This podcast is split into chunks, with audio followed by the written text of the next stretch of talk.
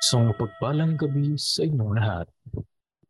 Another school year, another podcast season. If you guys are new to our segment, hello, hi, we are the Teams Organization and this is Tribo Matters, your go-to podcast na inyong mapapakinggan every month. Gusto mo ba ng kausap, kasama, kaibigan at katsikahan sa college journey mo? Well, we got you, Katribo. Pero bago tayo magsimula, let us introduce ourselves. I'm Eman, your OG Teams Hotdog, your host for today's episode. And along with me... Hello! My name is Yvonne, your new Katribo in any matter. Magandang gabi ng katatukotan. We have something prepared for you all. And by the way, if you missed out our last episodes, visit and follow us on Spotify, Tribo Matters, for you to catch up and listen to our educating and mindful topics. Grabe no, we have a total of 9 episodes and 248 plays worldwide. Nakaka-proud talaga ang ating Tribo team. Correct ka dyan, partner. Pero grabe, alam mo ba, pagod so much this month. Grabe. PBL1 people. Boy pa ba kayo? Kaway-kaway dyan, yes. And sa mga nagka-clutch na listeners natin ngayon, makinig ka lang while clutching, kami ang bahala. Uy, partner, narinig mo ba yun? Ah, alin? Sa akin ba? Sa'yo ata yun eh. Di mo ba naririnig? Uy, ano ka dyan? Alin? Uy, mag-isa ka lang ba dyan? Oo. Oh. Ala, bakit parang ang dilim dyan sa isang side mo? Parang may nakita ako. Uy, huwag ka ganyan. Grabe ka. Mag-isa lang ako sa dorm. Huwag ka magbiro ng ganyan. Baka may magparamdam sa'yo dyan. Uy, buti pa nga yung multo, di ba? Nagpaparamdam. Ay. Anyways, hindi ito Valentine's Day. It's spooky season and super late na nga natin nag-celebrate ng Halloween, di ba? Pero parang napanood ko na yung makeup look mo ngayon, partner. Yes. Kilala mo ba? Actually, parang nakita ko na siya sa anime. Yes. Actually, mahilig ako sa anime. Ito yung first Ghibli movie na pinanood ko. So, this is No Face. Pero dahil wala akong tulog, I'm no sleep today. Hindi ako si No Face. No sleep. Kaya ba naka-shades ka, partner? Yes. Kasi grabe yung eye bags ko. Ikaw, actually, partner, napanood na rin kita kasi pinapanood ko yan nung bata ako. Classic yan. Uy. Ito, oh. Diba? Ikaw si... Sino ba to, partner? Ikaw si ano eh. Araw yun eh. Friday? Mali. Mali ba? Friday. Kasi Friday na ngayon.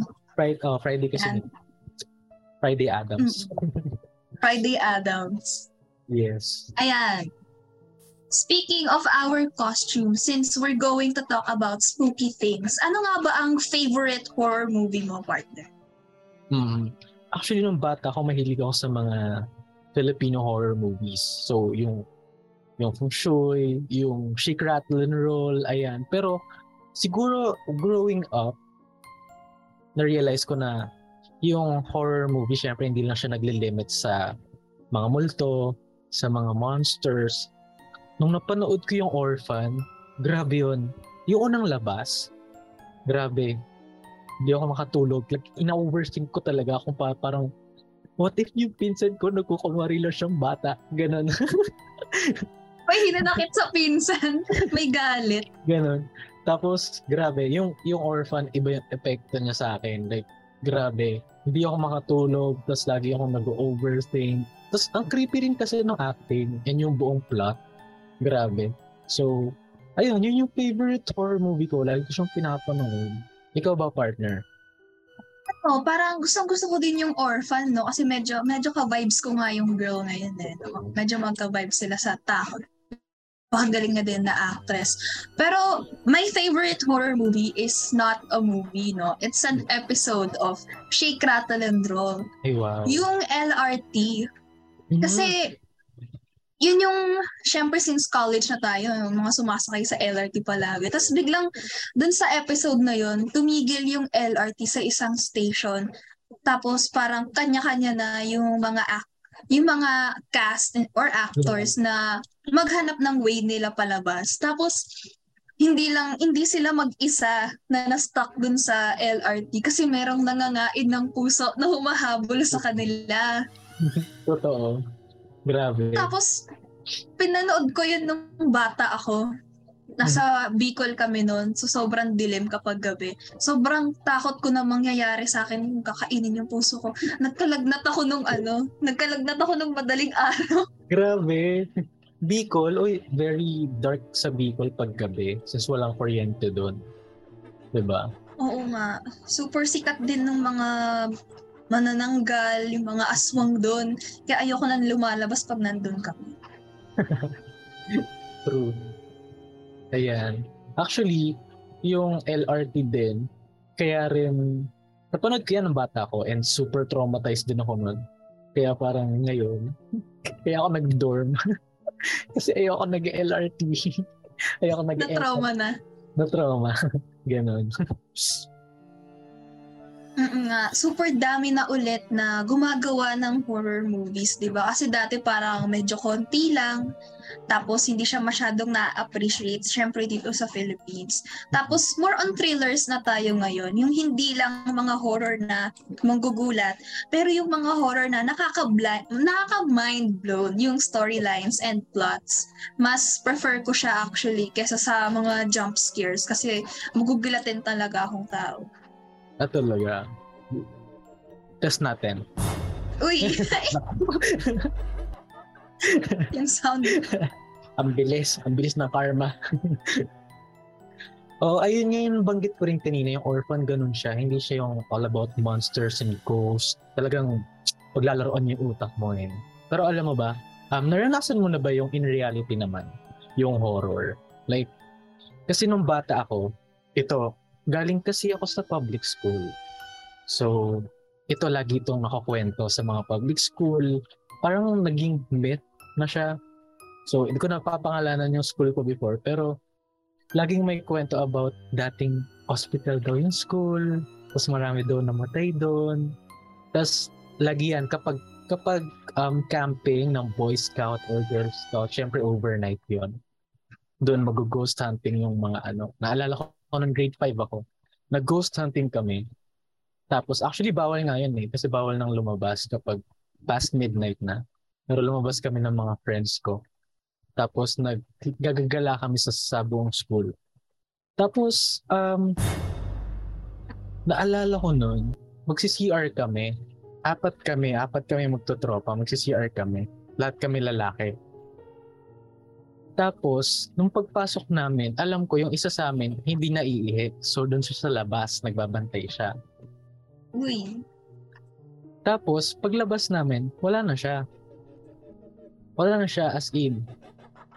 Pagbalik namin sa room, syempre hinanap namin siya, nag-alala kami. Pagbalik namin sa room, tulog siya, as in tulog siya. Tapos kinising namin siya. Sabi namin, uy, bakit ka umalis? Parang hinihintay ka namin, ang dilim-dilim doon, nag-alala kami. Sabi niya, ha? Hindi ako kasama, kanina pa ako tulog. Tapos kami parang, ha? Nagulat. Uy, grabe yan! Ito yung kasama niyo. Totoo, hindi ko alam kung dinadogshore na lang kami that time or talagang malakas lang trip niya. Pero yung tulog niya, yung ginising namin siya, yung mata niya talaga namamaga na parang matagal na siyang tulog. Kinabahan kami, as in, parang nireport pa namin yung kwento na yun sa mga teacher. Pero syempre, di naman sila maniniwala. Galing sa mga bata, baka mamaya. Di ba? Sabihin, mas pinagalitan pa kayo, no? So, pagalitan pa kami na, ba't ba kasi kayo gumagala ng gabi? Lights out, parang lights out na yun eh. So, parang bawal siya. So, hindi na rin namin kinwento. Ayun. Tapos, naalala ko rin na ako kasi partner, yung probinsya namin sa Bicol. Pero tayo, Bicol. Yan. Bicol Albay. So, doon kami sa Albay. Doon talaga sa Albay, mahirap talaga yung kuryente doon. And there was this one time na yung bahay kasi ng tita ko and doon sa tinutuloyan namin, super layo. Pero carry naman siyang lakarin. And nung gabi na kasi, talagang wala siyang street lights. So talagang madilim. Yung ilaw mo lang is yung moonlight. okay naman kasi kasabay ko naman naglalakad yung family ko. Pero nakakatakot kasi totoo nga kasi yung mga kwento doon about aswang eh. It's not just multo. There's aswang monsters. So yung lumilipad na manananggal, ganun. Tapos merong myth doon na kapag parang past 10 p.m. na huwag ka nang lilingon kapag may narinig ka. Eh parang umuwi kami ng 11 na. Tapos, weirdly, umuwi kami doon sa tinutuloyan namin. Pagdating namin doon sa bahay, kulang kami. So, turns out, nawawala yung isa kong pinsan. Tapos, nag-check ulit kami kung sino ba kasi yung kasama niya. Sino, parang body-body, syempre, parang may body system nun. Tapos, turns out, wala rin siya doon sa bahay na pinuntahan namin. So, nag-alala kami. So, that buong gabing yun, talagang fordahanap kami ng pinsan, ng bata. Tapos, for some reason, meron kasi doon na kapag natuwa daw sa'yo yung elemento, talagang ibabalik ka lang niya kung talagang may i-offer ka. Ganun. So, umabot pa sa ganun na may albularyo and all that stuff. So, grabe nakaka-trauma kasi parang at a young age din no, na-expose ako sa mga ganun stuff na totoo pala yun. Kailangan pala talaga magpa-albularyo just to negotiate. Oo, na mabalik. Oo, na maibalik. Grabe. So yun, nakakakaba. Alam mo, I think masyado na akong nag-overshare. Ikaw ba, meron ka bang mga stories yan ng childhood mo? Uy, what if totoo pala yung sinasabi mo dun sa orphan? What if yung pinsan mo pagbalik niya? Hindi na pala yun yung pinsan mo. Huwag naman. Uy, sa akin, meron din akong mga kwento, syempre, from childhood na minsan nga parang medyo kinakabahan pa ako pag kinukwento ko kasi baka ako yung sunod eh. Grabe naman. Pero meron ako na medyo recent kasi high school lang ako neto. Grade 8 ako noon. Tapos, yun yung mga moments na syempre pag masakit yung ulo mo, ay, sakit ang ulo ko, ayokong pumasok. Uh-huh. Tapos, kasi tsaka feel ko lalagnatin na din ako noon eh. So, hindi na ako pumasok. Hmm. Eh di, buong araw nakahiga lang ako tapos magsi-cellphone. Tapos biglang nag-chat sa akin yung president nung isang subject kasi 'di ba pag high school may president yung isang subject, math ganun, may president siya ganun. Chinat ako nung president nung isang subject na first namin siyang iti-take that day. Tapos tinanong niya ako, "Uy, nandito ka ba kanina? Bakit umalis ka? Hinahanap ka na for attendance." Tapos sabi ko, ano sinasabi mo? Wala naman ako the entire day.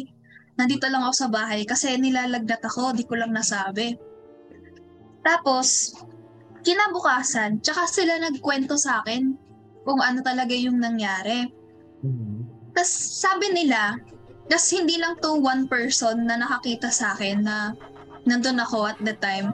Pero siguro half nung class na maagang pumasok, sabi nila, "Uy, Ibon,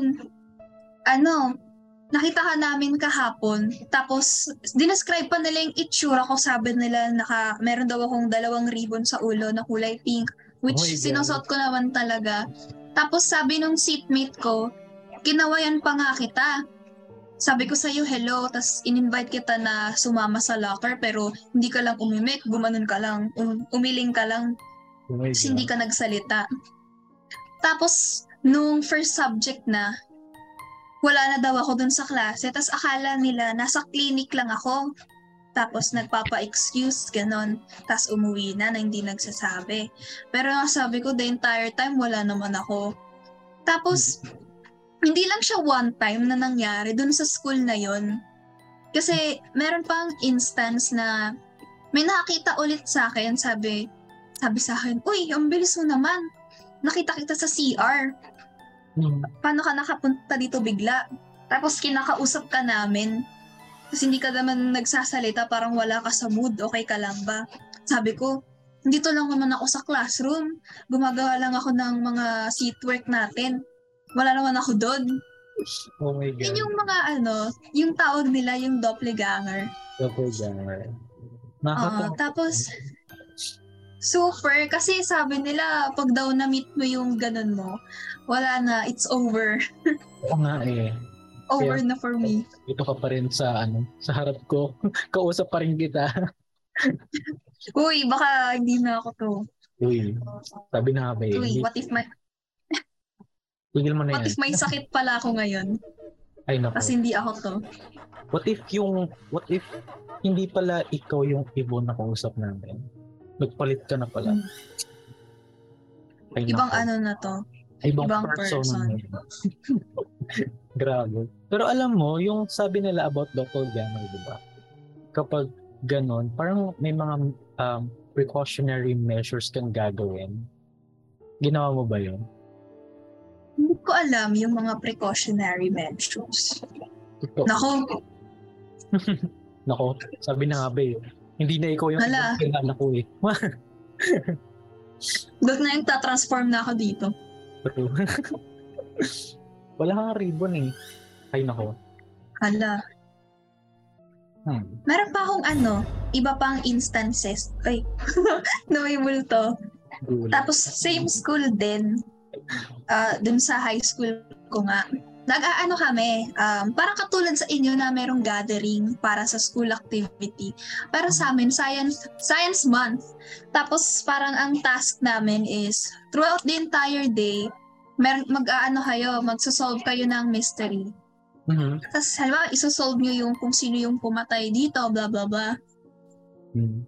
Tapos iikot kayo sa school para makahanap ng clues. Tapos meron kayong mga games na gagawin para makuha nyo yung next na clue.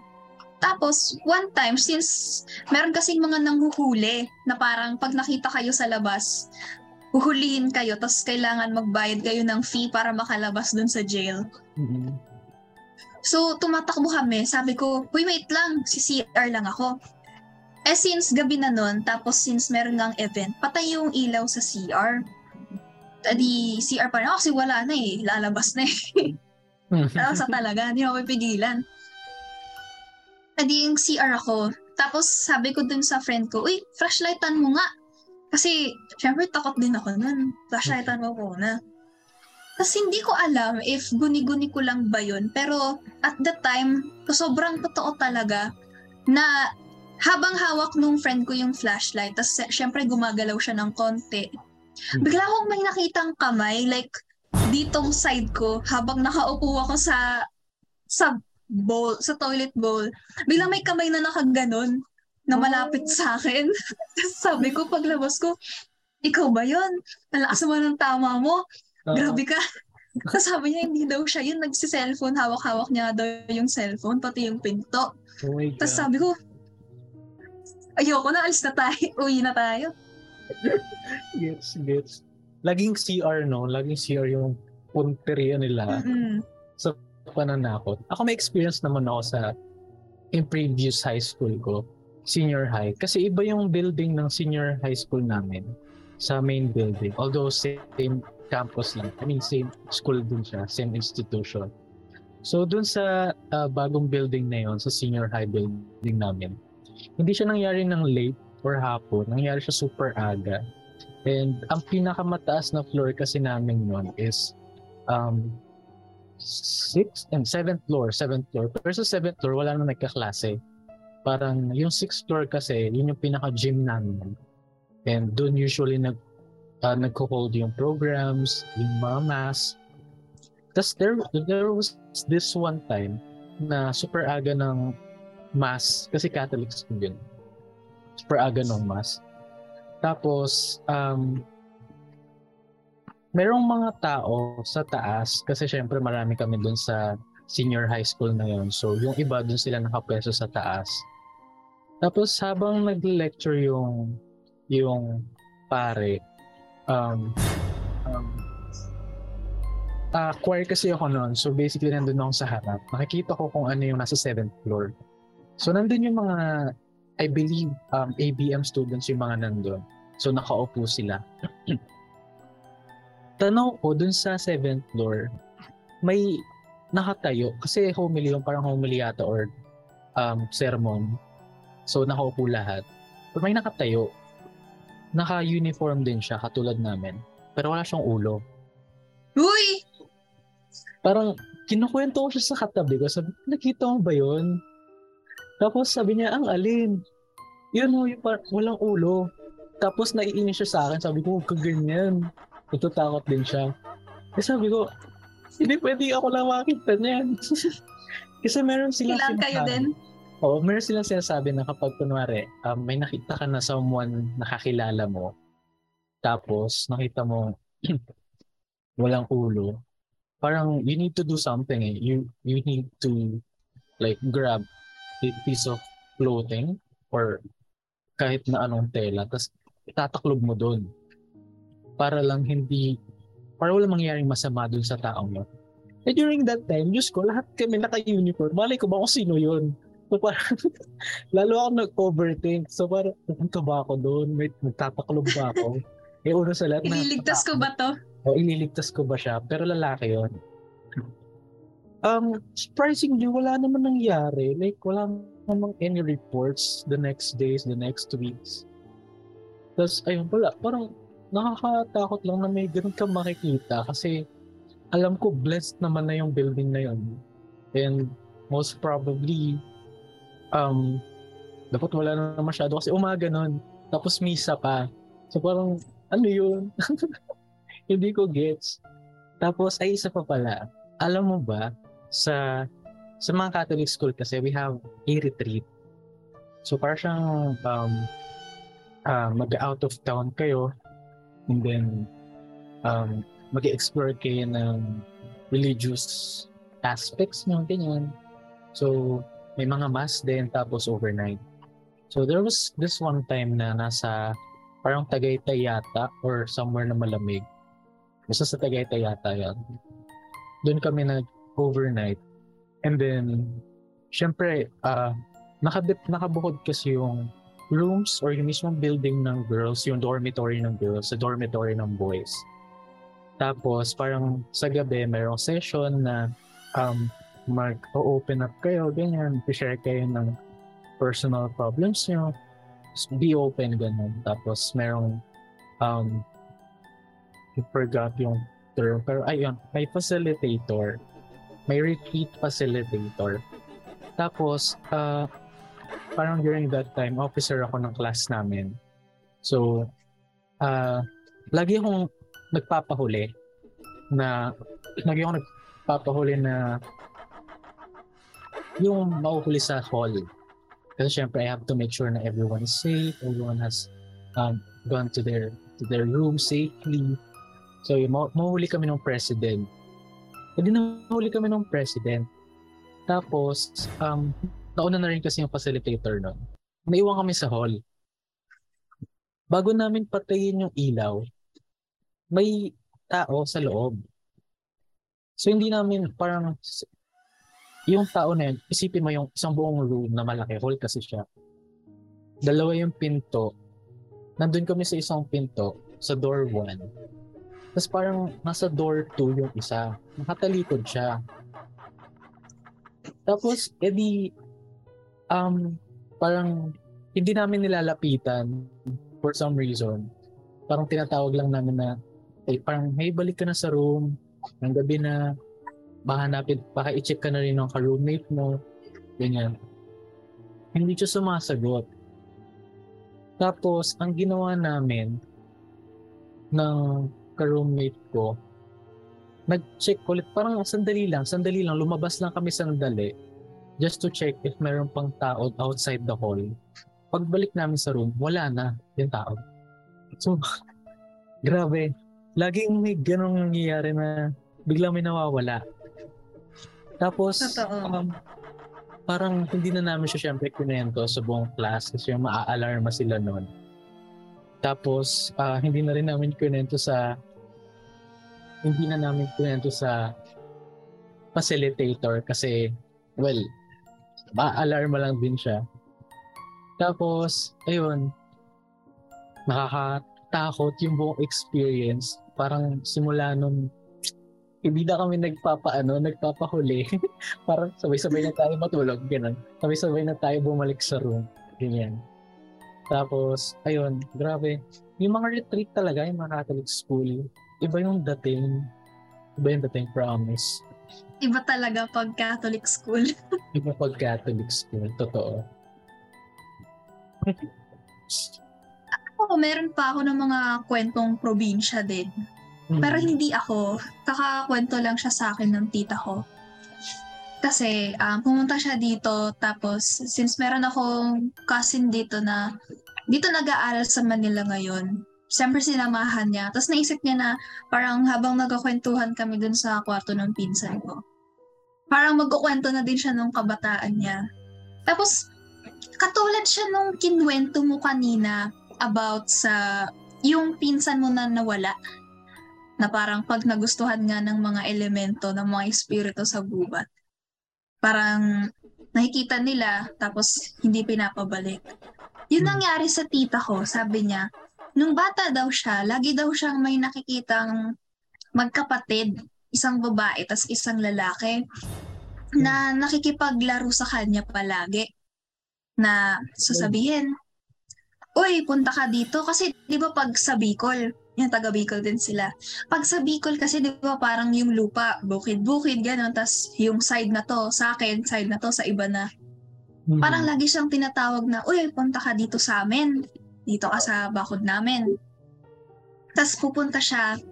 Tapos kakausapin niya yung dalawang magkapatid na yon.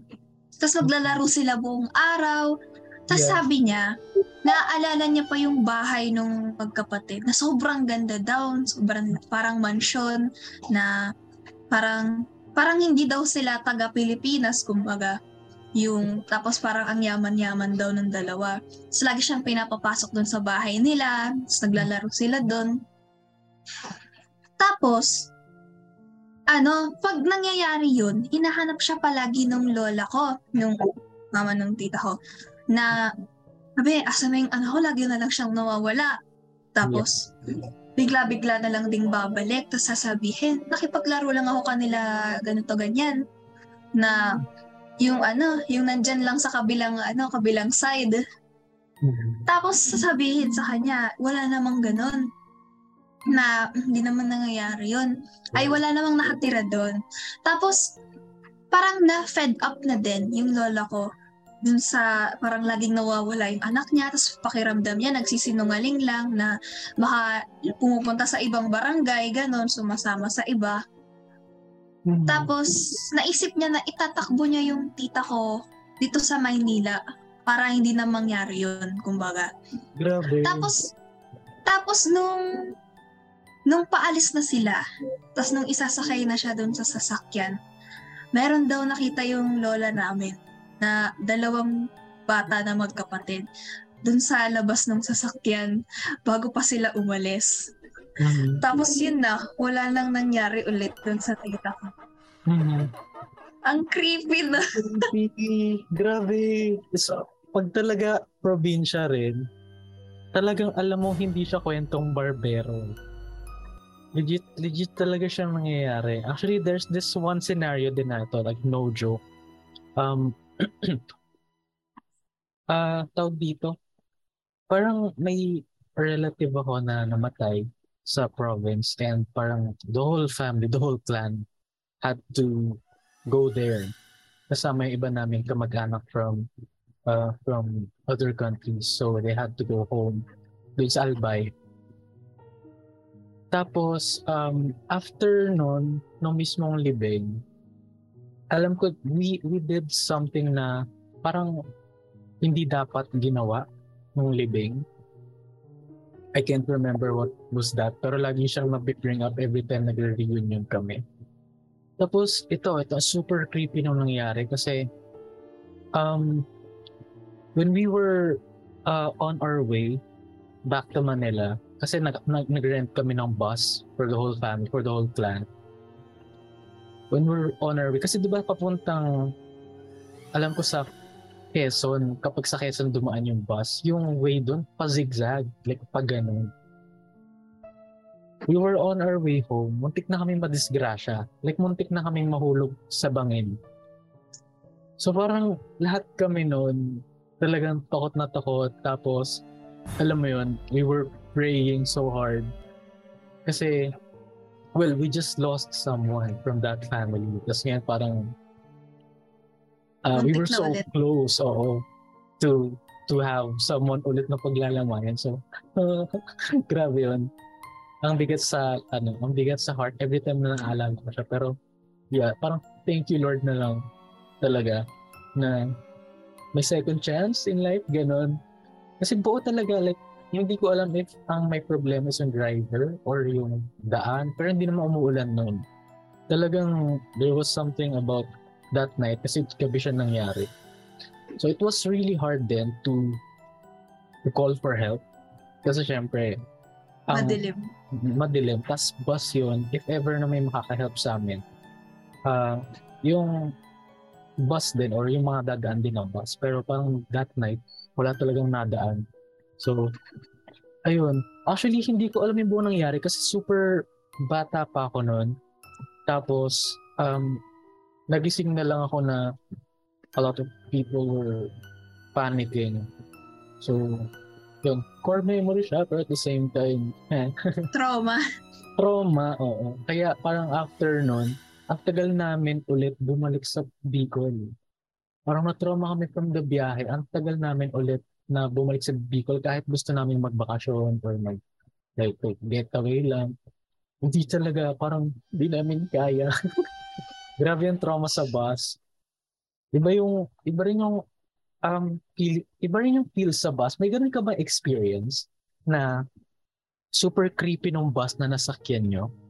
Actually, wala naman kasi di noon kami nagbabas. Ay, true. Lagi kami nagbabas yung family namin before. Every time na magbibigol kami. Tapos, meron akong experience noon one time na syempre, kapag nasa bus, tas gabi na, tulog na lahat. Pero ako kasi, hirap ako makatulog sa bus. Hirap ako makatulog na nakaupo lang. So, parang that time, ako lang yung gising sa aming lima kasi kami sa family. Tapos parang tulog na lahat, parang around 2 a.m. na yata nun. Kasi gabi yung biyahe. Tapos, nandun kami sa bandang likod. Tapos yung bandang likod na upuan namin, wala nang nakaupo. E di ako, aside from panicking, and na-anxious ako sa biyahe na baka may mangyaring masama, gising ako buong gabi. Tapos, paglingon ko, may nakaupo sa, parang tatlo sa right side, tapos dalawa sa left side. Parang ganun yung bus. Tapos magkatabi kami ng mom ko. Tapos sa likod namin, wala na. Tumalikod, parang tumingin ako sa likod. May nakaupo. Hindi naman siya creepy. Pasahero siya. Tapos, edi parang ako parang okay lang. Parang, at least alam ko napapaligiran ako ng tao. I'm secured. Ganun.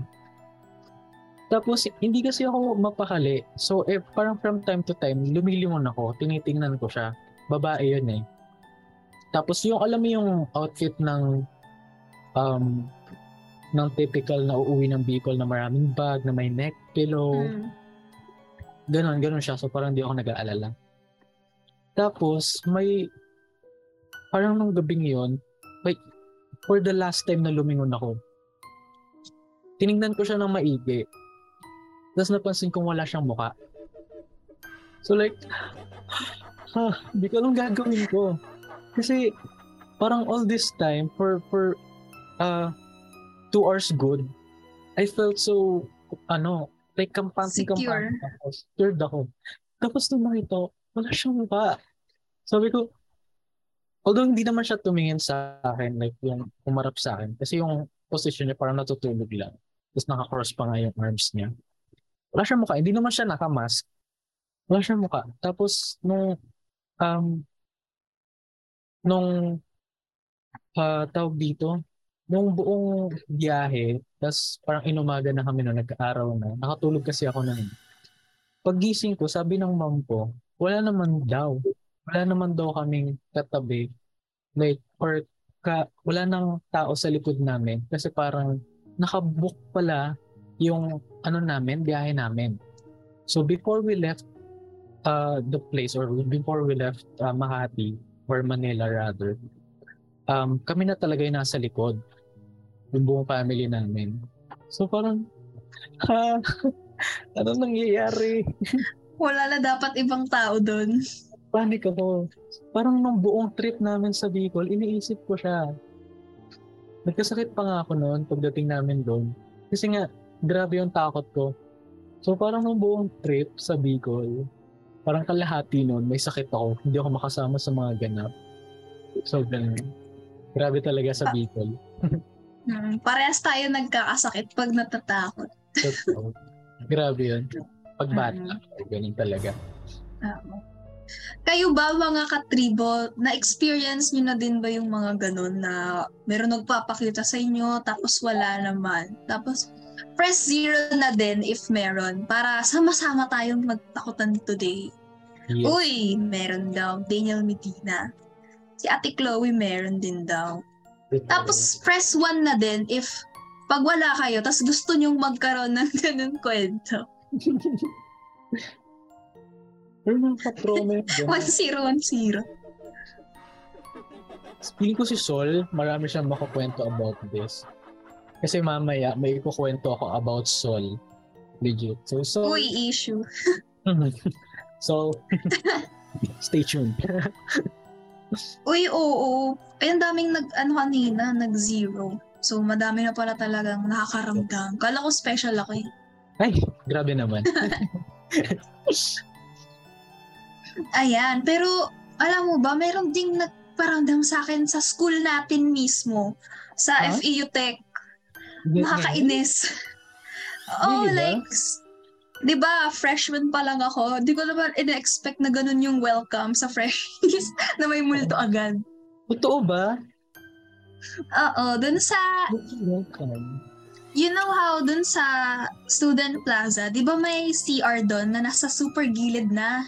Mm-hmm. Na ang, parang wala masyadong gumagamit kasi tago. Tas wala namang nakakakita ng CR na yun. Wala, iba ko ngang classmate, hindi nila alam na may CR pala dun. Mm-hmm. Tapos, edi, one time, ako lang mag-isa kasi. Tapos, edi naisipan ko, CR muna ako dun. Tapos, okay lang naman siguro. Tapos medyo magsasara na din kasi yung school. Yeah. And yung na super hirap kumuha ng ID, tapos gabi na. Mm-hmm. Gabi na kami nandun kasi ang haba ng pila. Sinintay ko yung friend ko. Sabi ko, baba na ako. Tapos si CR ako dun sa baba. Sinintay ko siya dun sa Student Plaza. Yeah. Pagpasok ko, wala namang out of the ordinary. Like, ang pansin ko yung CR, maliit lang siya kasi like maliit lang din naman yung space na nandun. So, nag-CR ako. At habang nakaupo ako dun sa bowl, merong nahulog na panyo dun sa katabi kong stall. Sabi ko, ay, sabihin ko nga. Kasi baka kailangan nung girl na sa kabilang stall, apparently. Sabi ko, uy, te, yung ano mo naman, yung panyo mo nahulog, pulutin mo na lang. Yeah. Tapos, edi, tapos na ako mag-CR, edi, tayo na ako. Paglabas ko, nandun pa rin yung panyo. Eh wala naman akong narinig na nagsara na door o nag-open. Sabi ko, baka nandyan pa siya sa labas. Wala naman siya. Tapos tinignan ko din yung stall. Binuksan ko, wala namang tao sa loob. Mm-hmm. Oh my God. So, all that time na ipag-usap ako sa wala. Tapos, bidilisan ko na lang din yung paghugas ng kamay. Tapos, umalis na ako dun talaga. Kasi... akala ko nga, yun yung babae na guard. Kasi pagbalik ko dun sa Student Plaza, wala na din yung isang guard. Tapos sabi, umalis lang naman daw yung isang guard, parang nag-break na. So hindi siya yun. Basta super creepy kasi imagine, magkatabi lang kami. Magkatabi lang kami yung nakahulog ng panyo. Wala kang narinig na like footsteps coming near you? Ganun. Wala. Pero yung nakita ko, merong shadow na gumalaw. So akala ko, andyan pa siya. Sabihin ko nga. Tapos pagdating ko, wala naman na. Wait lang po nga. I think I'm gonna have to do something kasi talaga natatakot na ako. Bubuksan ko lang yung ilaw kasi tinatakot ako ni Sol. Sige, partner. Let me turn off my camera. Ayan, mga katribo, kayo kasi eh. Kuya Sol kasi eh. Yeah. So, because of the technical issues, it's because of you, Sol. Kasalanan mo to lahat. Ayan, binuksan ko na yung ilaw. Kasi may nakikita daw sila sa likod. Well, ako wala. Ako wala. Matapang ako, maangas ako. Uy, parang ano nga eh, parang meron ngang walang ulo dyan sa tabi mo eh. Uy. Uy. Na-overthink. Nagawa pa ako ng Imran. Alam mo, sa school, well, considering wala pa ako masyado experiences well, since nilang face-to-face, pero siguro ito muna, ikukwento ko muna yung about sa Discord. Nagda-Discord kami with Kazi, with Pio, ayan, with Sol actually. Tapos, parang nagva-Valorant sila nun. Late nga akong dumating nun eh, pero ikukwento ko pa rin. Bale, naglalaro sila. Tapos, di ba sa Valorant, important na maayos yung audio mo. Kasi syempre, marinig mo yung footsteps and all that. Tapos, biglang, I believe may kinento si Pio na may narinig siya from Kazi's microphone na bata. Uy! Although ito si Kazi may sister siya. May little sister siya. So parang, di nandun din sila Angel, sabi nila parang, baka sister lang ni Kazi yun, ganito ganyan. So sabi ni Kazi parang, wala naman dito yung sister ko. Like, buong night, nagtatakutan sila, Pio. Kasi, hindi kasi ako naglalaro. So, parang, nanonood lang ako nun. Tapos, talagang sabi ni Cassie, hindi daw. Wala daw dun yung sister. Oo. Wait, partner, may, sa background music ba yun? May kumakatok? Anong alin? Wala akong naririnig, partner. Wait, narinig akong kumakatok. Sa background music yun, asim nyo naman. Ay, nako. Nabigyan. Grabe. Yung mga technicals natin napaka katampo. Tapos yun, parang buong gabi, talagang sabi ni Kazi, wala. To the point na ginagaslight na lang namin si Pio na, sige na Pio, ano lang yun? Baka sister lang ni Kazi yun. Ganun. Tapos wala, grabe talaga. Pag Discord talaga, tapos may ganun. Hindi ko kaya, tapos nasa dorm lang ako. Dapat minute mo silang lahat. Piling ko i-mute ko na yung technicals natin. Charot. Tapos ito, dito naman, sa school naman to. Ito na yung about kay Sol. Hala. So we joined kasi in a contest, in a competition. It's a 24 hours animation challenge, competition rather. So we had to stay in school overnight. So yun nga, 24 hours siya. And we started sa school mga Saturday yun eh. So we started at 6 a.m. sa school and then matatapos siya at 6 a.m. the other day. So, nandun kami sa... nag-stay kasi kami sa 11th floor. I forgot the name of the room eh. Pero, 11th floor siya. Tapos, merong window. Tapos, nung bandang gabi na, si Sol kasi, malakas yung... ano niya? Yung... pag-sense niya sa mga spirits. And talagang... I believe Sol, like, in all seriousness. Kasi... ganito yan. Ako, kapag hindi ako kinakabahan, that means there's really something going on. Kapag kinakabahan ako, wala. Tapos nung gabing yun, edi syempre 24 hours to slot kami. We were working for our animation. Magka-team kasi kami ni Sol tsaka ni Kazi. Tapos sabi ko, Kazi, magkakape ako. Kasi kailangan ko ng kape, ganun. Kasi parang before ng araw na rin yun, wala rin akong tulog for some reason. And then, parang around 2? Or hindi naman, parang gabi pa lang naman na yun. Wala pang midnight nun. 11 yata. Nagpapasama ako kay Kazi na magkakape ako. Samahan mo ako. Tapos yung dispenser kasi namin, although marami kasing nag-sponsor ng food, ng kape, ganyan, just to keep us awake for the rest of the night. Yung dispenser namin, nasa taas, 15th floor sa faculty. Tapos sarado na rin yung ilaw nun. Like, bubuksan na lang namin, nakabukas lang yung, hindi lang nakalock yung pinto ng faculty. So, yung unang attempt namin ni Kazi, hindi ako kinakabahan eh. Like legit, hindi ako kinakabahan, super kampante ko. Pagbukas namin ng elevator, kasi syempre wala nang tao nun. Kapag pinindot mo yun, bubukas agad. Pagbukas niya, yung mag-flicker yung lights. As in yung mga flickering sa mga horror movies, ganun na ganun. Eh di parang ako, okay fine, baka ano lang, baka parang ano lang, malfunction lang ng lights kasi nga wala na masyadong magamit. Eh di tumuloy kami ni Kazi. Pag-akyat namin sa taas, talagang madilim. As in super dilim. Tumaas yung balahibo ko. Tapos, ayoko siyang i-entertain kasi kaming dalawa lang ni Kazi. And during that time, hindi ko rin alam kung matatakotin din si Kazi. So, parang, okay, I have to be strong for myself. Ganyan. For Kazi din. Ganyan. Hindi dire-diretso kami sa faculty. Tapos, yun. Nagtumpla kami kape. Tapos, hindi okay na. Bumalik na kami. Tapos nangyari ulit yun for the second time. Ganun ulit yung nangyari. Like nag-flicker ulit. Doon talaga natakot na kami. So the third time,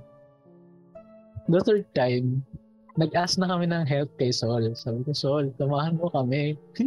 Kailangan ko ng kape. E di sinamahan niya kami. Surprisingly, makasama na namin si Sol. Hindi siya nag-flicker. Hindi ko rin alam kung bakit. For some reason, hindi na nag-flicker. Edi sinama kami ni Sol ulit.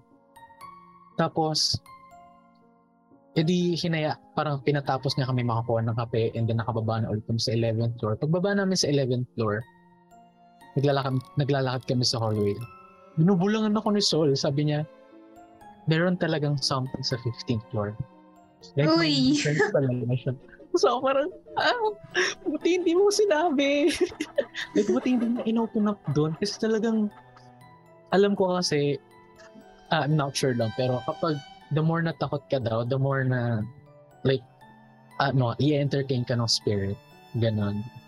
So, ayun, grabe yung takot ko noon. Tapos, doon din sa 11th floor na yun, parang ini-insist nga ni Sol na isara yung bintana kasi may nafe-feel din siya sa floor na yun, sa 11th floor.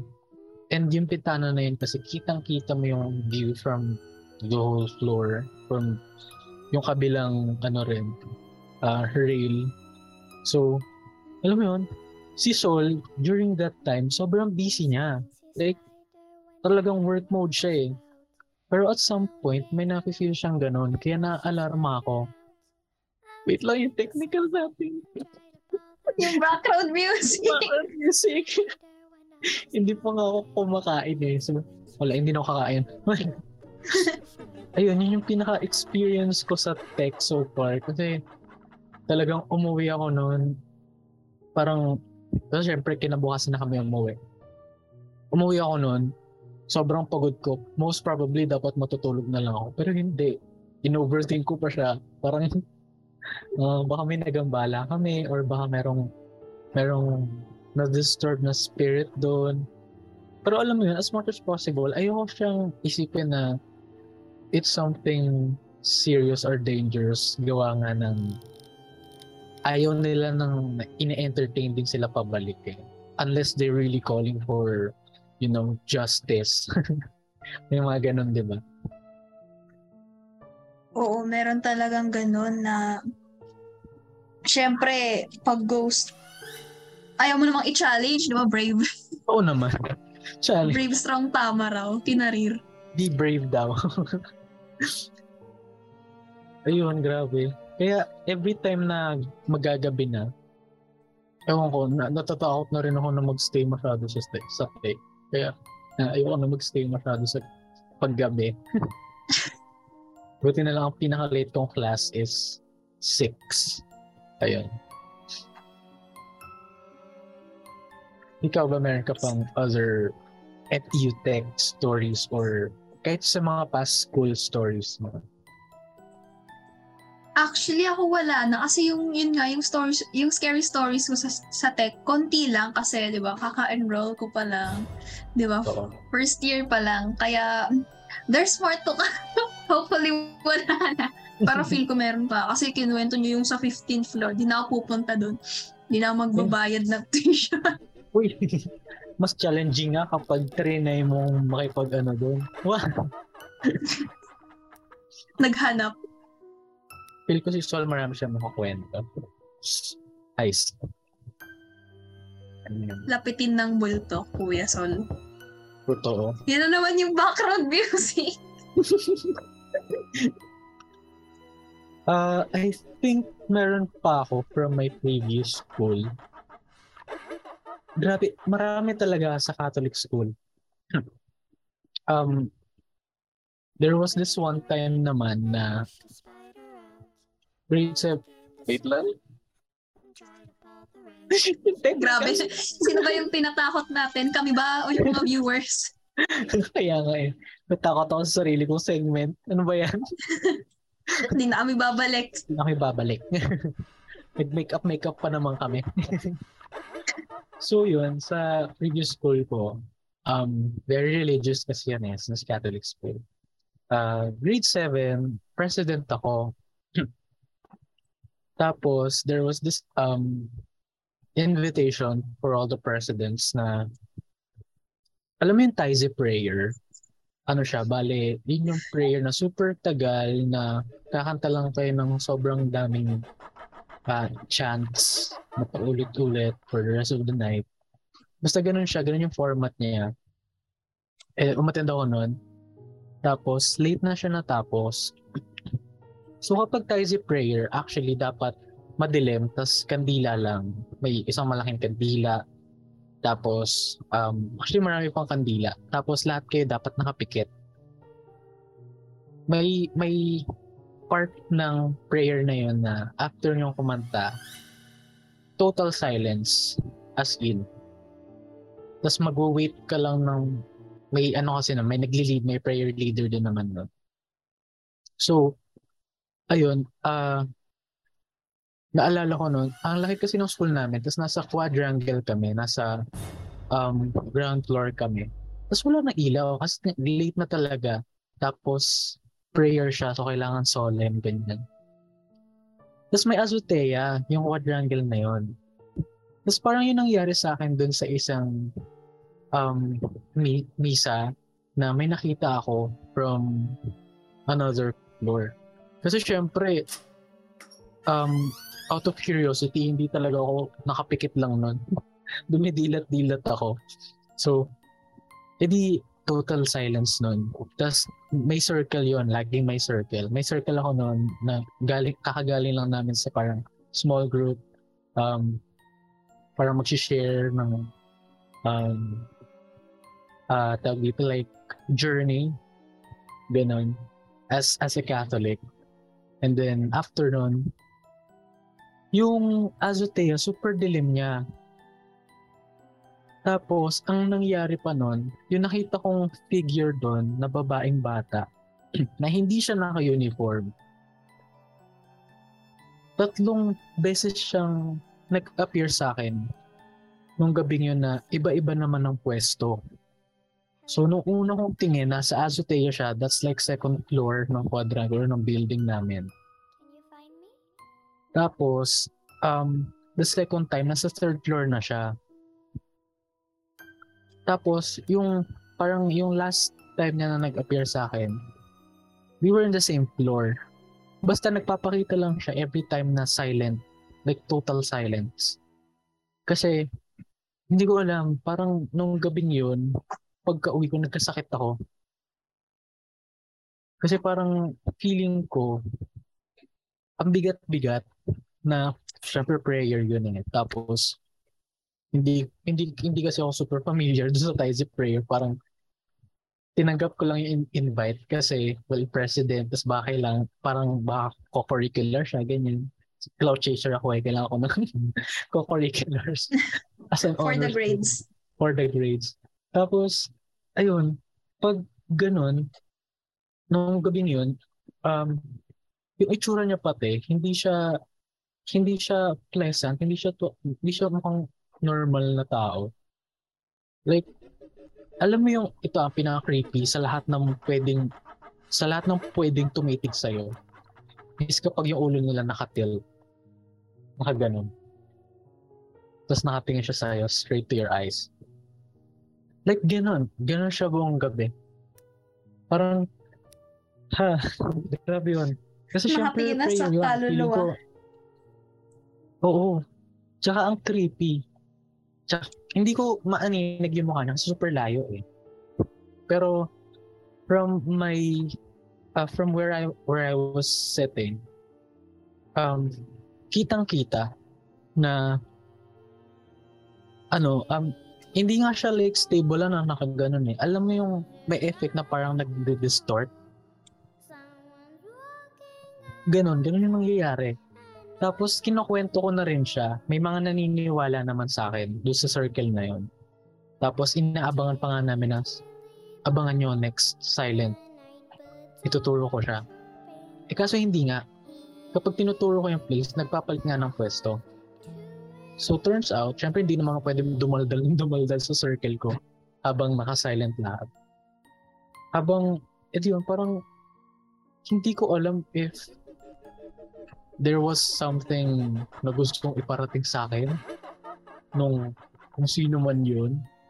Pero yun, nung gabi yun nagkasakit ako, tapos nag-pray lang ako kasi takot na takot ako. Tapos ayun, after that hindi na ako sumali sa mga Taizip prayers ng school. Parang bahala na kahit may plus points pa yan. Parang sa iba na lang, magpo-poster meeting na lang po ako. Ganun. Grabe. Nakakatrauma ko. Ayan. Catholic school. Meron daw pong kwento yung isa nating viewer. Yes. From the Vice President, internal of Teams himself. Yes. Yes po, on mic. Yeah. Pwedeng. On cam if bet. Yeah. Huwag naman on cam. Ooh. Yeah. So, sige, pili kayo. Gusto nyo ba about sa tech? Gusto nyo ba about sa Fairview? Or as in Fairview area, ganon? Ito kasi, Bossol. Pili ko still lack in the stories from tech since baguhan nga lang kami. Since ikaw, matagal ka na sa tech, ayan. Gawin naman yung matagal, pares na naman tayo. Charot. Pero sige. So, ayun. Yung so di ba kwento ni Eman yung sa 24 animation contest, ganon. So yun nga, katapat ko yung window. Kasi yung room kasi nun, yung labas ng window, kita mo yung buong corridor hanggang sa elevator, ganon. Tapos, o di, kahit katapat ko yung laptop, syempre parang yung sa peripheral vision mo, parang, alam mo yung kapag may nandun, parang nare-register ng mind mo na may nandun, diba? So ganun yung nangyayari. So nadidistract ako. So, binaba ko talaga yung cortina. Tapos, yung advisor namin at that time, si Sir Yu, tapos sabi niya, taas natin yung yung curtain para malamig, ganon. Tapos sabi ko, sir, ayoko talaga sir, ganon. Kasi may nakakita talaga ako doon, legit. May nagre-register sa utak ko na, hala, may tao doon, may something talaga doon, ganon. Pero, hindi siya yung parang takot na parang, hala, dangerous to. Kasi, nadi-differentiate ko yung parang, yung bigat kapag may spirit. Kasi nararamdaman ko na, ay okay, may something. Tapos iba yung nararamdaman ko na parang, okay, ayaw ng something na nandyan ako. Parang ganon. Yung sa 15th floor, nung kasama ko sila Eman, kumuha ng kape. Sabi ko, gusto ko maghanap ng ano, sa CR ako, gusto ko maghanap ng CR na may bidet sa 15th floor. So, tinay kong puntaan yung likod ng faculty. Eh, parang nung lumalapit ako dun sa likod ng faculty, parang may malaking alarm bells na nag-ano sa utak ko na, okay, wag ako lumapit. As in, talagang don't take a step further, ganun. Tapos nakikita lang ako ni Emma, napabalik-balik lang doon, paback and forth lang ako doon. Tapos sabi ko, gusto ko talaga punta sa likod eh. Pero may ayaw nila eh. Gumagano'n ako. Sinasabi ko, ganun. Tapos, other than that, yung sinasabi ko yung sa may guidance. Kasi diba doon sa may guidance, may parang may panel, ganun, diba? Na may tinatago dun sa dulo. Tapos kasama ko sila Chloe noon. Nagsushooting kami para sa yung spooky stories ng Innovator, ganon. Tapos kinanta ko kay Chloe, uy, alam mo ba, may nararamdaman ako dito. What if silipin ko kaya ko alin nandun, ganon. Ako naman, bobo ko, sinilip ko. Tapos nakita ko, ay ano, lumang Xerox. Pero nakakakilabot yung ano eh, yung pakiramdam ng sa Xerox na yun eh. Kasi may something eh. Alam mo yung, alam ko na dapat di ako sumilip, pero sumilip ako. Tapos nung nakita ko yung Xerox, parang sa feeling ko sa mismong Xerox, may attachment dun yung spirit eh. So, simula nung napagod ako, ganun. Sakala ko, okay, baka gutom lang ako, ganun. Tapos, kumunta kaming 8th floor para sa next scene ng shoot. Tapos, ang alam ko naman, wala naman talagang multo sa may 8th floor, ganun. Kasi nung nagstay kami dun sa overnight, wala akong naramdaman dun eh. Pwede pa ako matulog dun eh. As in, ganun nakaka-comfy dun, ganun. Pero, nandun ako sa 8th floor nung araw na yun. Sobrang bothered ako. Tapos, nang tumitingin ako dun sa may fountain, ganun. Nung tinitingnan ko yung dulo ng corridor, may nandun. Tapos, syempre ako lang nakakakita kasi, nga, pang ako lang yung may third eye, ganun eh.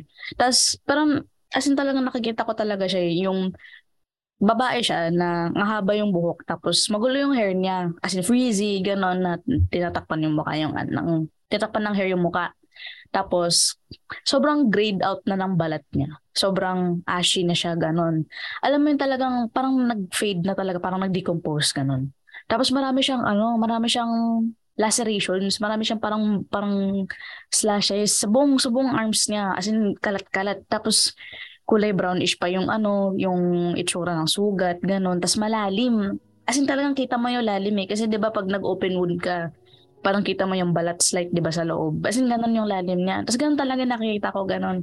Tapos naka-duster lang siya na madumi, na sira-sira na din, ganun. Tapos nakita ko yung legs niya. Yung legs niya madumi din, pero walang sugat. Yung legs niya madumi na parang di na kuskusan, mga ganon yung ganong level ng dumi, tapos nakapaalam siya. Tapos, nagkakatitigan lang kami, ganon. Tapos, ako pa naman yung actor sa time na yun. So, sabi nila, so lapit ka sa fountain? Ha? Huwag na, ganon. So, wala. So, lumapit ako sa fountain. Tapos, tinitingnan lang talaga ako, ganon. Tapos, ang bigat talaga pakiramdam ko. Sobrang sinsungitan ko na sila. Gusto ko na kumain, gusto ko na ng tubig, gusto ko na umalis. As in, ganun na talaga. Tapos, tipong hanggang elevator, pababa, ramdam ko siya. Tapos, nung nasa stairs na ako, nung nandun na ako, nag-aabang na ako ng angkas, ganun. Nakita ko siya dun sa landing. Di ba may mga panels dun, tapos may table, may part dun sa may stairs, di ba?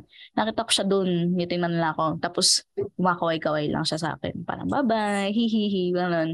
As narinig ko yung tawa niya eh. May tawa siya. Parang funny sa kanya na may lumapit na parang estudyante. Tawang-tawa siya eh. Parang yung buong nangyari, natatawa lang talaga siya eh. Pero pagod na ako nun. Pero, ang okay ng ko dun, ang okay ng mood ko nung pumasok ako, gano'n. Tapos, pagka-uwi ko, umukay na rin ako, ganun.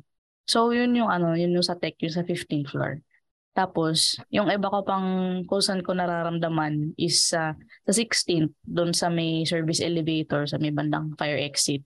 Pero hindi ko nalilapitan kasi I learned my lesson, ganun. So, ayun. So far, yun pa lang yung nararamdaman ko sa tech. Sa 7th medyo creepy lang eh.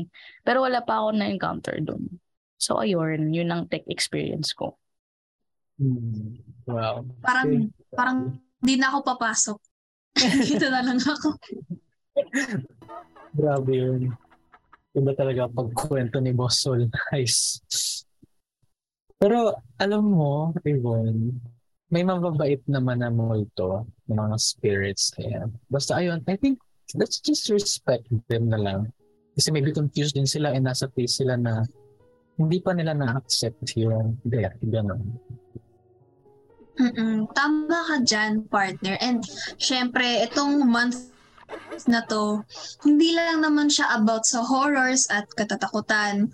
Pero itong month na to, para din to sa ating loved ones na nag-pass away na. And we would like to give our condolences to those who lost their loved ones recently.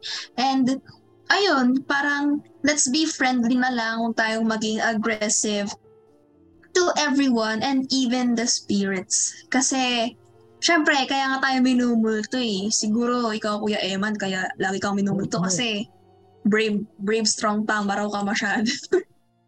Brave, yes. Oh, wala, you're brave. Parang brave.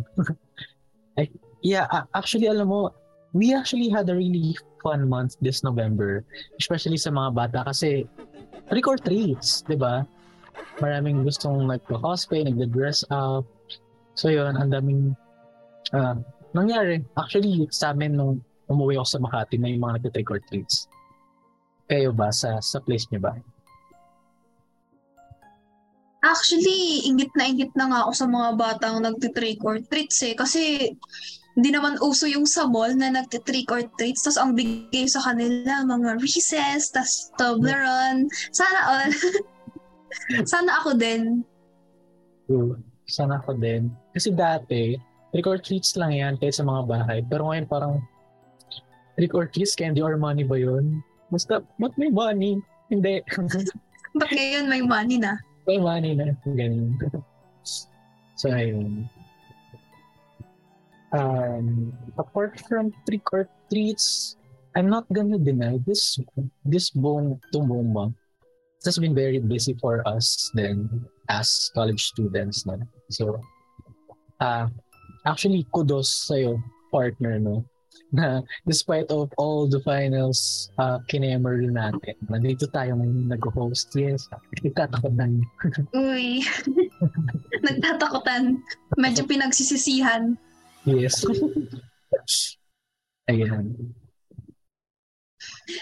Ayan, tapos if any of you pa, 'di ba, na mga nanonood, gustong makipagkwentuhan sa amin about horror movies or manood ng horror movies, open na open kami diyan, mga katribo. And of course, meron tayong Discord server para lang sa mga ganyang bagay. Yes, totoo. So if you guys want to watch or like magse-stream tayo ng horror movies, magsabi lang kayo sa mga teams members, sa mga teams officers. Tapos maybe we could arrange some schedule. Tapos mag-movie marathon tayo. That would be fun, no? That would be fun. Yeah. True. So, ayan. So gusto mo bang i-share ang iyong experience or baka may exciting stories kayo? Pwes, ikwento mo na yan sa Google Form na isasend ng ating mga comms team. Tag us to your IG stories with the hashtag Tribo Matters Season 1 Episode 2, hashtag Tribo Matters 2022, and also follow us on our softnets on Facebook, FEU Tech Tribo PMC and Multimedia Arts Students, on Instagram at FEU Tech Teams, and on Spotify at Tribo Matters. Uy, ako, pinanood ko yung first episode, pero parang itong episode na to, hindi ko papanoorin. Hindi ko siya pakikita. Parang ayoko. Nakakatakot. Parang i-delete ko yung post ko. Grabe. Ayan, before ending this podcast, our comms teams will distribute evaluation forms para marinig naman namin ang inyong mga feedbacks and help us think of a new topic that will fit for next month. Yes. And by the way, we have more upcoming events for this term, guys. Stay tuned, especially for this upcoming event natin, yung pinakamalapit. It's our General Assembly sa team. So, yes, attend kayo, guys. Stay tuned kasi Ang ganda ng team. Sino kayo nag-isip ng team? Sorry. So yun, stay tuned lang mga katribo. Papasayin pa namin ang inyong mga buhay.